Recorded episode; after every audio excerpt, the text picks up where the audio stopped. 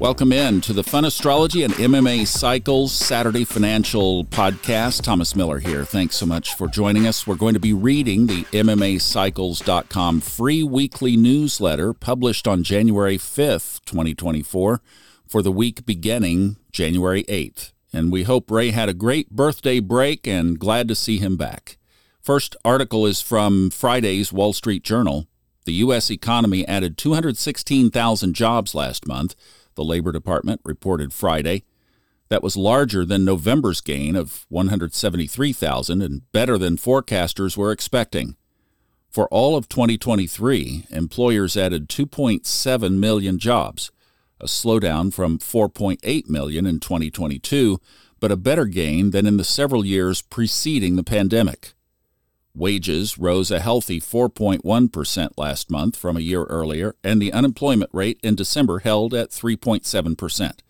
The labor market's slowing but steady pace during 2023, coupled with a sharp slowdown in inflation, has fueled optimism that the economy can achieve a so called soft landing. That would mean that inflation eases without a recession. End quote. Ray's commentary it's a new year and a new Mercury cycle. A lot's happened since our last column two weeks ago. The new year started out with one, the Dow Jones Industrial Average, and many other global stock markets making multi year or secondary highs on January 2nd, the first day of trading, and then reversing as number two, the trickster, Mercury retrograde, headed back into hibernation for the rest of this winter. Did we just see the primary cycle crest or double top in global stock markets on January 2nd? Question mark. The only markets making new all-time highs in the past 2 weeks were the Dow Jones Industrial Average and India's Nifty index. The London FTSE and the Australian ASX made multi-month highs on January 2nd, but most others only recorded a secondary high to December's highs and then all retreated into Friday. Thus, we have multiple cases of intermarket bearish divergence in regions across the globe, which begs the question as to whether a sharp decline is beginning. The exception to this pattern last week was China's Shanghai Composite, which made a 20 month low on December 22nd and exhibited a rather weak looking rebound last week. Bitcoin and Ethereum followed a similar pattern, with Bitcoin making a new yearly high on January 2nd Still, Ethereum's yearly high was the prior week for a case of intermarket bearish divergence there, too. Traders are waiting for approval of a Bitcoin ETF due this coming week, but most of the price appreciation on that announcement may already be baked into the recent new yearly highs. Gold and silver also attended rallies, but both fizzled after January 2nd at lower levels than their highs in December. Our concern is that a 16 and a half month cycle to new multi month lows may be underway. Crude oil, on the other hand, looks much more promising. A primary bottom may be in as of December 13th, with a secondary challenge on January 3rd. Prices have rallied most of last week on the announcement that the U.S. is ready to start replenishing its Strategic Petroleum Reserves, the SPR, but that was the idea the last time when crude fell below $70, and the administration failed then to get back before prices rose. Now, the short term geocosmics. Here's a quote from Queen Elizabeth from The Crown, the Netflix series, Season 6, Episode 9. A life lived in service is not a sacrifice, but an honor. End quote. Mars entered Capricorn on Thursday, January 4th, where it will reign in exaltation until February 13th. Peace treaties and or ceasefires and a winding down of violence in the Middle East can start to take place by the end of this period. Therefore, until then, and maybe beyond, crude oil can still rally as it tends to exhibit wider price swings with this ingress. Next, we find two favorable trine aspects unfolding the first is the Sun Uranus waning trine on January 10th, followed by the Mars Jupiter waning trine January 12th. This may coincide with a favorable movement in tech related and energy markets. However, a more important aspect will be the Sun Pluto duo, both ingressing into Aquarius together on January 20th and 21st. That zero degree Aquarius point is the important supercharged degree related to the new era of December 21st, 2020. That was the Jupiter Saturn conjunction, as described in the 2024 forecast book. The parallel paradigms of war and technological renaissance, AI, may be highlighted as news events around this time so there may be announcements regarding high visibility court cases and decisions, such as Donald Trump, as well as new policy announcements regarding the recent scandal in higher education, such as Harvard. Now, the longer term thoughts. This first article is from The Economist, January 4th, entitled The Man Supposed to Stop Donald Trump is an Unpopular 81 Year Old. Back in 2023, Mr. Biden could and should have decided to be a one term president. He would have been revered as a paragon of public service and a rebuke to Mr. Trump's boundless ego. Democratic bigwigs know this. Unfortunately, Mr. Biden and his party had several reasons for him fighting one more campaign, none of them good reasons. His sense of duty was tainted by vanity. Having first stood for president in 1987 and labored for so long to sit behind the resolute desk, he has been seduced into believing that his country needs him because he is a proven Trump beater. Likewise, his staff's desire to serve has surely been tainted by ambition.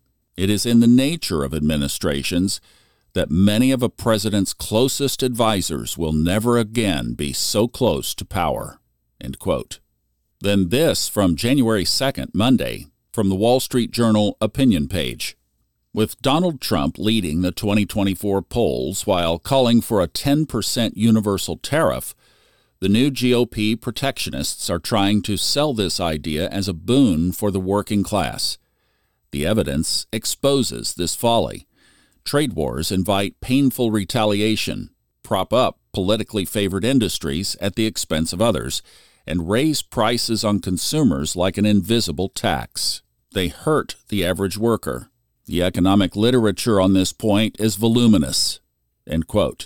Now, Ray's thoughts. The idea that higher tariffs are a sound economic strategy is nonsense and even goes to the point of delusion, especially in today's world.